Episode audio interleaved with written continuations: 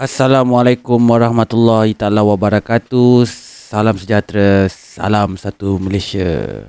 Okey, hari ini kita bersambung lagi dalam uh, malam mistik di channel Anas Rahmat. Seperti biasa guys, aku terima kasih kat korang juga sebab uh, berhenti singgah kat channel aku ada yang tunggu. Okey, aku sangat-sangat bersyukur lah. Okey, sebelum aku nak start uh, dengan aku pun cerita malam ni, aku nak minta tolong korang seperti biasa, like, share, subscribe. Uh, jangan lupa tekan butang loceng tu untuk dapatkan notification untuk next cerita-cerita aku akan datang. Uh, dan juga aku tahu ada juga yang komplain uh, kita orang tak dapat apa-apa pun kalau subscribe channel kau ni Nas. Okay, sebenarnya memang betul kau tak dapat apa-apa yang dapat yang untungnya aku. Tapi kau anggap je lah kerja subscribe ni adalah kerja amal jariah kurang untuk aku supaya aku akan dapat lagi semangat untuk buat video yang baik-baik untuk korang dengar dan dengar. Okey, itu saja. Malam ni aku nak cerita satu cerita yang agak menarik juga untuk aku kongsikan, okey.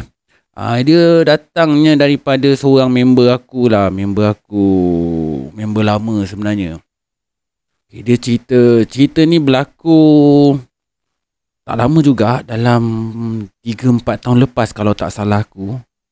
Uh, kisah dia suami isteri yang nak pulang ke kampung dan cerita yang berlaku di kampung dia.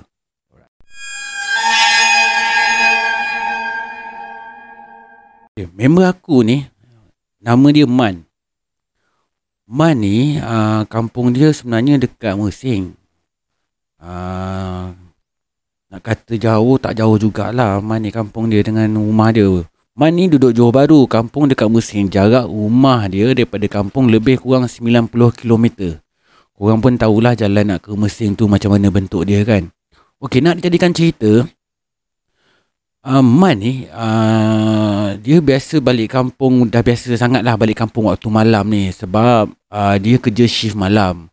Uh, setiap bulan ni dia ada rutin lah untuk balik kampung. Uh, sebab kat Johor ni kita punya cuti biasanya pada jatuh pada hari Jumaat dengan Sabtu.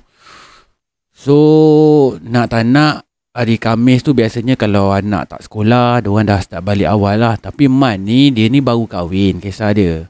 Okey, hari tu Man balik kampung waktu malam. Dia balik kerja shift malam habis dalam pukul 10. Boleh je kalau dia nak balik siang-siang tapi uh, kebiasaannya dah alang-alang penat balik kerja memang dia terus start kereta malam tu on the spot terus balik.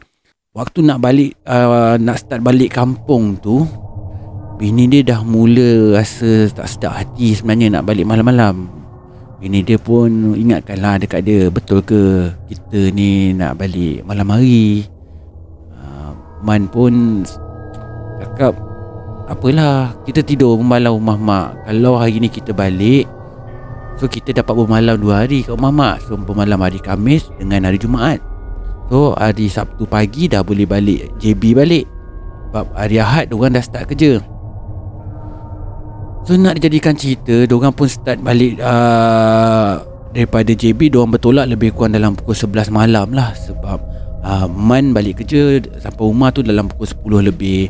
Balik rumah siap-siap-siap mandi terus gerak balik kampung. So perjalanan Man daripada rumah nak ke kampung dia uh, adalah lebih kurang dalam sejam setengah. Sejam setengah dua jam lah bergantung pada trafik lah. Tapi dah malam kan mana ada jam. So lebih kurang bajet masa tu sejam setengah. Daripada rumah bawa kereta. Sampailah ke simpang kota tinggi dan lepas kota tinggi tu dah sampai ke jalan Mesing. Kota tinggi ke Mesing? Ha, dekat sinilah bermulanya cerita diorang ni.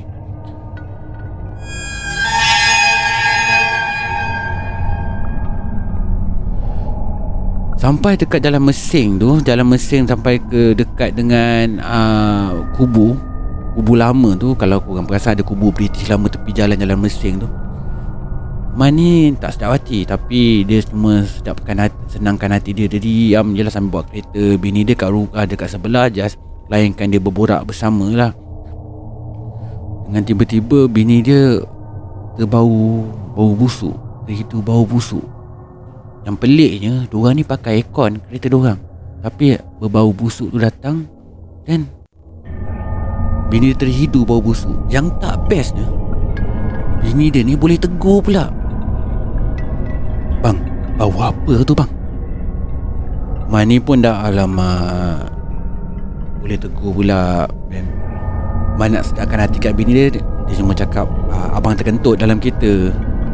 Bini dia pun dengar lelaki dia kata dia terkentut. Dia just Abang ni cuma bel-bel biasa lah kan. So itu antara Man nak sedap hati bini dia. Dan jalan lagi tak berapa jauh selepas perjalanan tu Tiba-tiba Man ternampak Satu perempuan berbaju putih Berdiri tepi jalan sambil melambai. Man buat tak tahu je lah jalan terus je. Sebenarnya bini dia pun perasan juga sebenarnya. Tapi Man buat tak tahu je. Dia jalan lagi Teruskan perjalanan. Tak lat berapa minit lepas tu Dia jumpa perempuan yang sama juga. Lambai lagi kat tepi jalan. Man diam je lagi. Man terus buka kuatkan radio dia sikit. Uh, Dengar lagu makin kuat lah. Lepas berapa minit lagi Dia nampak perempuan yang sama Lambai tepi jalan juga. Kali ni dah tiga kali dia nampak. Seperti biasa Seperti tadi juga Bini dia juga tegur. Bang Nampak macam orang tadi je bang. Orang yang sama je melambai-lambai tu bang. Siapa tu bang? Awak rasa malam-malam melambai Alamak Man lagi sekali giling. Kepala Bini dia tegur lagi kawan-kawan. Bini dia tegur lagi. Dah lumrah kalau kita nampak apa-apa Bau apa-apa. Jangan tegur. Man dah giling kepala Dia dah tahu dah. Bini dia dah tegur pula Dia cakap. Dan uh, bin, Man cakap lagi Tak lah Man sedapkan lagi hati bini. Tak lah Mungkin orang tunggu bas kot Lagi sekali bini dia cakap apa Bini dia cakap Takkan orang tunggu bas malam-malam ni bang? Tepi jalan ni. Tengok jam dah pukul 12 lebih dah ni Kan? Dah, buka, dah pukul 12 Takkan ada orang nak tunggu tepi jalan. Bini dia nak kuatkan statement yang benda tu bukan orang. Dia pergi cakap lagi Man terus. Aduh. Dan Man tak boleh tahan sabar. Dia cakap dengan dia Yang boleh tak awak jangan tegur-tegur? Terus bini dia macam tersentak tau. Bini dia tersentak macam Baru dia notice Baru dia perasan Yang dia sebenarnya Dah tertegur dah. Alamak.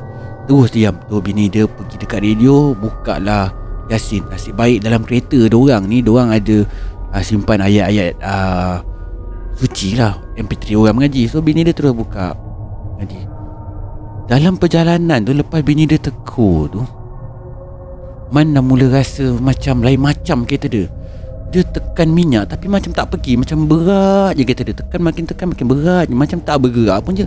Tapi bergerak Tapi macam tak bergerak. Dia jalan Tapi macam tak jalan. Lepas tu kereta dia Satu kereta bro Bau busuk. Dah mula busuk. Dan Man ni makin tak sedar hati. Bini dia dah muka merah padam Bini dia dah tahu Salah dia tu.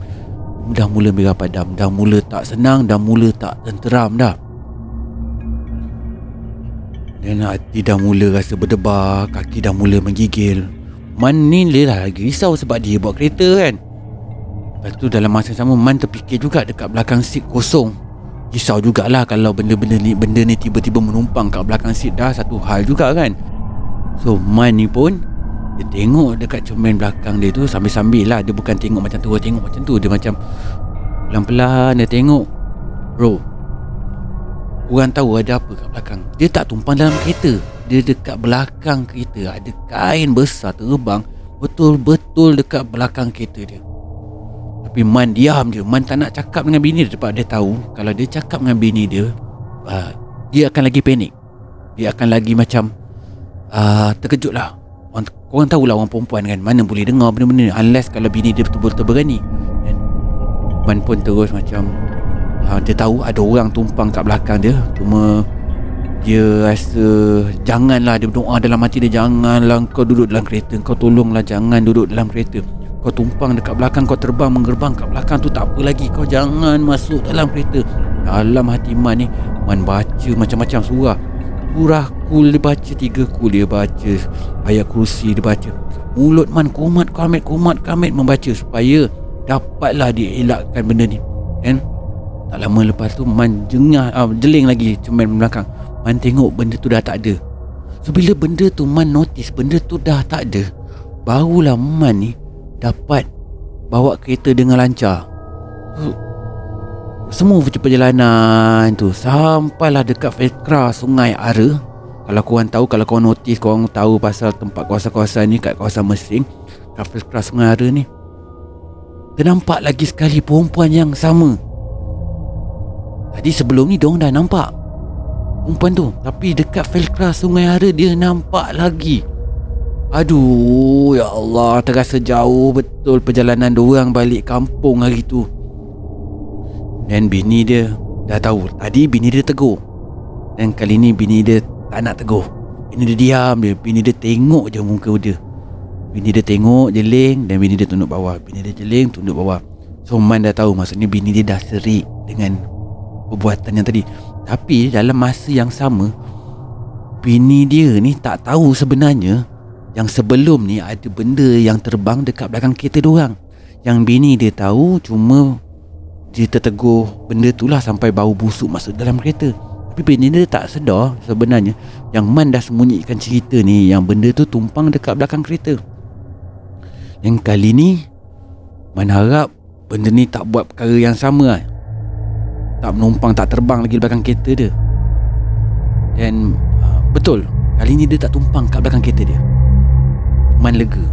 Bila dia dah nampak perempuan tu dekat tepi jalan melambai lagi sekali Man dah mula sedar yang mungkin dia akan tumpang. Tapi kali ni dia tak tumpang. Man toleh tengok dekat uh, cermin belah atas tu cermin side apa kita panggil tu yang side mirror lah side mirror yang tengah tu. Dan tengok oh tak ada.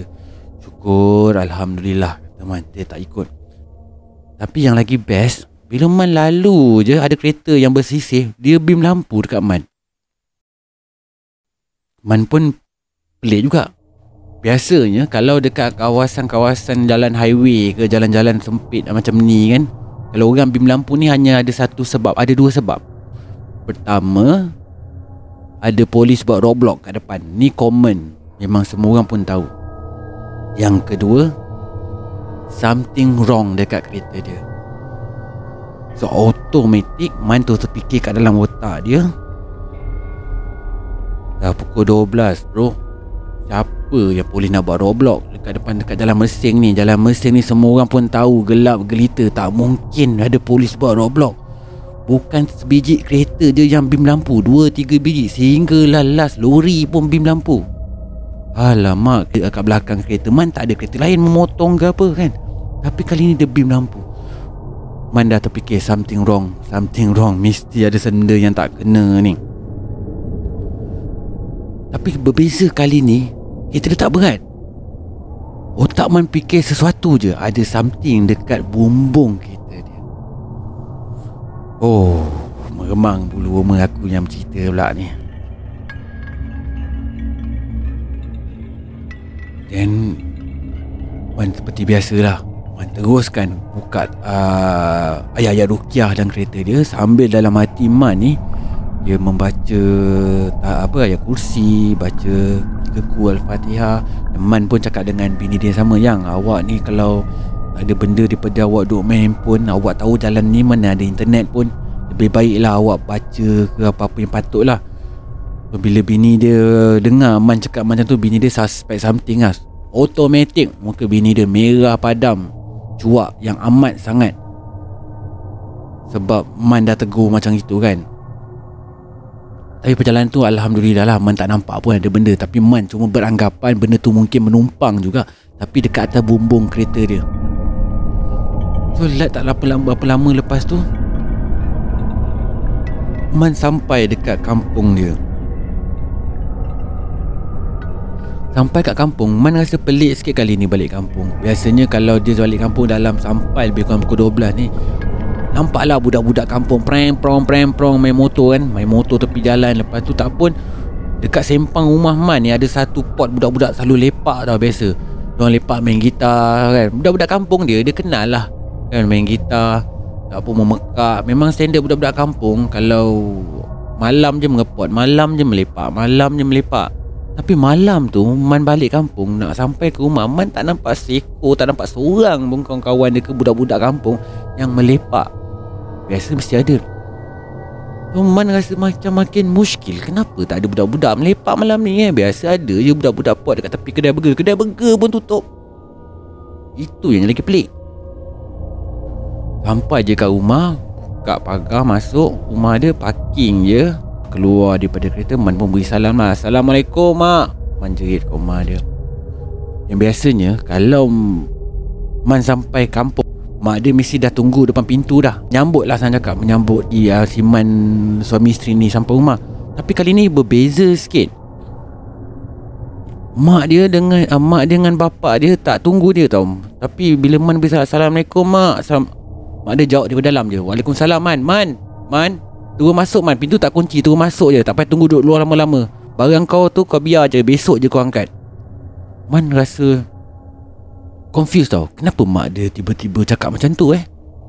Kenapa tiba-tiba mak dia suruh masuk Kelang kamput? Kelang kamput sangat mak dia suruh masuk ni. Tak ada Suruh tunggu-tunggu ke kan? Tak ada Macam uh, Man Biasanya mak dia mesti kat luar Kat pintu luar kan? Dah borak-borak. Belum masuk dalam rumah lagi Biasanya mak dia dah Dah say hi dulu dah. Itu normal lah Kalau korang orang kampung Mak akan menyapa korang Sebelum korang masuk rumah kan. Tapi kali ni berbeza sikit. Mak dia panggil daripada dalam dia Man masuk cepat. Mak dia suruh masuk cepat Jangan berlengah-lengah dekat luar. Suruh masuk tu dalam rumah. Dan Man pun terus kejut dengan uh, apa Ajak bini dia masuk lah Dan Mas dah sampai dalam rumah Mak dia cakap Man tutup pintu cepat Man. Tutup pintu Korang pergi cuci kaki. Cuci kaki cuci muka. Seolah-olah Mak dia ni Macam tahu Apa yang dah berlaku Sepanjang perjalanan Daripada Johor Baru Sampai ke kampung tu. Okay, lepas dia masuk dalam rumah Man pun terus masuk Ikut cakap mak dia Pergi cuci kaki Pergi cuci muka semua. Laki bini lah Pergi cuci kaki cuci muka Dan terus duduk Dekat ruang tamu tu Borak dengan mak dia. Dan Man pun nak cerita lah Apa yang berlaku Tadi sepanjang perjalanan Diorang ni Terus mak dia potong. Man kau cerita hal kau ni Besok pagi je lah Man. Man Mak penat lah hari ni. Uh, Mak tak Tak larat nak, nak dengar. So besok kita cerita. Man uh, Kau pergi rehat dululah dalam bilik. Uh, tu bilik macam bilik kau tu mak dah dah, dah sediakan dan kau pergi rehat dulu. Besok kita sambung cerita. Dan cerita tu malam tu conversation tu habis kat situ je. Dan orang pun tak tunggu lama. Bila mak dia dah putuskan conversation tu dan tuan pun terus tidur. Okay, pagi tu masa sarapan mak dia pun cerita. Semalam kau nak cerita apa dengan mak man? Man pun dengan bini dia membukalah cerita apa yang pengalaman yang diorang jumpa malam tu sepanjang perjalanan.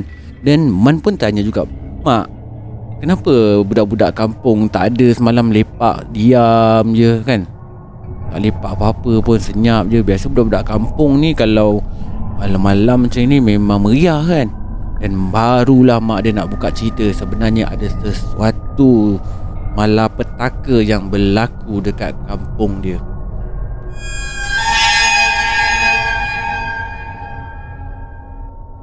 Yang sebenarnya guys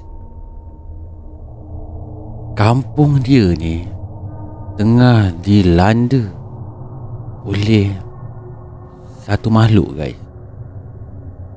Iaitu Pontianak itu yang menyebabkan budak-budak kampung dia ni tak berani keluar malam. Tak berani keluar malam tak berani merempit. Orang jual burger pun orang set kedai burger orang sampai pukul 10 malam ni. Lepas pukul 10 malam tutup. Kata maknya si Man ni Dia punya Benda ni tak rasa Tak rasa Cik Pon ni Kita panggil Cik Pon lah eh Cik Pon kat kampung dia ni Dia tak rasa silu kan? Guys Nak menakutkan orang. Ada satu waktu Dia duduk dekat atas uh, Apa tu nama? Lampu Tiang lampu. Duduk sambil menyanyi Pegang anak dia. Dia ada anak. Dia bawa anak. Aku tak pasti anak tu Langsui ke Pontianak ke Tapi benda-benda macam ni lah. Kan? Dia bawa anak dia Ke mana ke hulu ke hilir Merayau kat kawasan kampung Sekitar kampung dia serang Ketuk pintu rumah orang Kan? Tapi bila buka tak ada Ada satu makcik ni Sampai kena sakit jantung Dibuatnya So orang kampung sekarang ni Dia jadi ketakutan Setiap malam je. Setiap malam je Benda ni ganggu. Mujur masa Man balik malam tu Benda ni tak ganggu Barulah Man faham Man tahu Kenapa orang-orang kampung Tak keluar malam tu. Okay bila malam Si Man dengan si isteri ni lah Nak tidur. Dia terdengar tau Dekat luar Di luar tingkap bilik dia tu.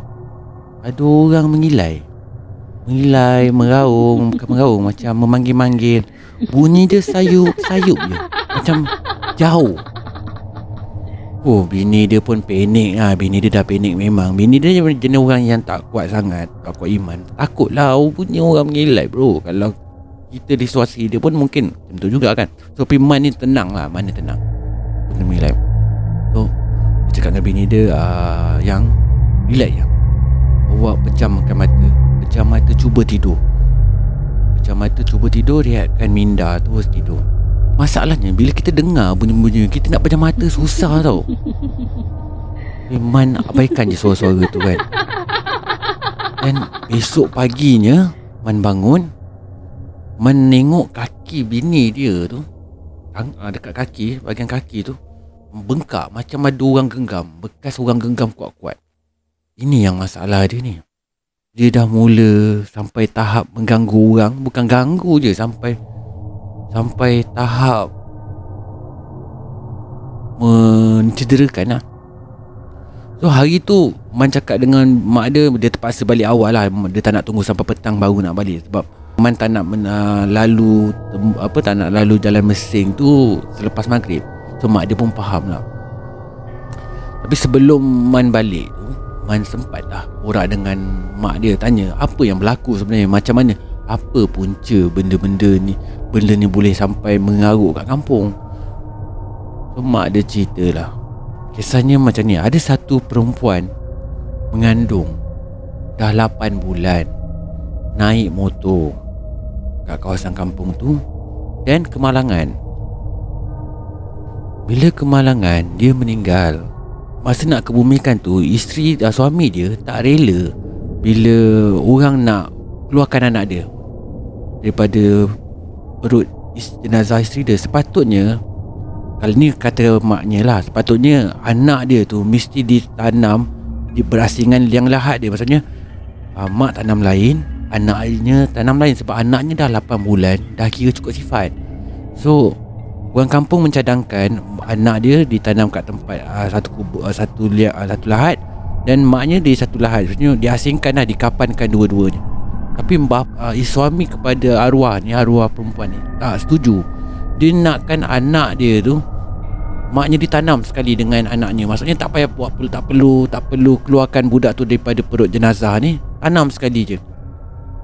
Dan nak tak nak Suka tak suka Orang kampung terpaksa ikutkan Kata suami dia lah. Dan hari tu Jenazah ni dikebumikan. Ada setengah-setengah orang ni Dia anggap ini adalah Opportunity kesempatan untuk gunakan mayat ni jenazah ni untuk untuk buat ilmu hitam. So bila dah dikebumikan orang beranggapan tak ada apa-apa masalah lagi lah. Dan let tiga hari dia lepas ke bumi barulah benda ni mengarut tau. Benda ni mengarut satu kampung Bukan tak pastilah betul tu orangnya ke roh yang sama ke. Yang tu tak boleh dibuktikan. Bila dah berlaku macam ni So suami dia balik semula kat kubur uh, Yang ditanam jenazah arwah isteri dia dengan anak dia yang setulahat tu lah. Dan bila sampai orang nak dia nampak Kubur tu macam umpama baru dikorek tau. Baru dikorek balik. Lepas tu bila dia tengok Dia pun pelik. Dia tengok macam Eh kenapa kubur ni macam bersepah Messi lah macam macam baru lepas kena sebab bila orang meninggal kan biasanya orang akan taruh bunga lah apa kan. Tapi dia nampak macam dah bersepah tau dekat kubur tu macam baru lepas kena kuring pada baru 3 hari je tiba-tiba lagi dia nampak dekat tepi kubur tu tepi tanah kubur ada satu buluh runcing. Buluh runcing tu dia cocok daripada atas tanah tu atas uh, permukaan kubur tu sampai dekat bawah sampai dekat dalam dia pun tarik buluh, tu dia tarik buluh tu panjang buluh tu maksudnya lebih kurang boleh sampai ke betul-betul dekat dekat jenazah dekat dalam tanah tu barulah suami dia tahu ada orang cuba-cuba ada orang guna ilmu untuk ambil kesempatan daripada apa yang berlaku kat isteri dia ni untuk buat ilmu hitam. Barulah suami dia notice perkara ni. Suami dia pergi ke balai polis buat report untuk gali semula kubur arwahnya isteri dia. Bila digali semula kubur arwah isteri dia, rupa-rupanya bila dibuka balik yang tinggal jenazah isteri dia je. Badan isteri dia je Perutnya dah dibelah Orang ambil anaknya Punyalah kejam manusia Buat mayat yang dah meninggal macam tu Barulah suami sedar yang Anak dia Yang dah meninggal tu Kena curi. Kena curi dengan orang. Allahu Akbar. So sejak daripada berlaku Pengorikan apa tu Benda ni berlarutan. Orang kampung tak tahu sama ada checkpoint yang terbang-terbang ni semua ni yang mengganggu orang kampung. Adakah roh uh, roh si mati yang bergentayangan ataupun orang yang hantar ilmu untuk cuba ilmu ni orang kampung tak tahu lepas man balik ke JB seminggu lepas tu man telefon mak dia macam biasa tanya khabar kan. Tanya rutin. Dan man tanyalah sekali juga pasal kes ni juga kan. Nak tahu jugalah apa yang berlaku. Maksudnya ada lagi tak gangguan-gangguan ni dekat kampung? Mak dia cakap dah tak ada lagi dah gangguan ni. Antara sebab gangguan ni dah tak ada Adalah suatu imam kampung ni juga Yang berjaya mencari penyelesaian lah. Tapi cara mencari penyelesaian tu Mak dia tak cerita lah. Mungkin mak dia pun tak tahu macam mana Tapi ending-endingnya Benda tu hilang lah. Maksudnya dah tak ganggu penduduk kampung. Kata mak dia juga dah 2-3 hari lah Dah senyap. Tapi tak tahulah di masa akan datang Kata mak dia. So kat sini ada pengajaran guys Yang aku nak sampaikan. Korang ni jangan jadi gila sangat Eh kat sini guys aku nak bagi tahu korang lah. Ilmu hitam ni syirik guys. Ilmu hitam ni tak boleh Kalau korang orang Islam Percayalah Eh Janganlah Jangan sesekali gunakan ilmu hitam ni untuk buat apa saja. Kalau korang nak jadi kaya dengan cepat, berusahalah.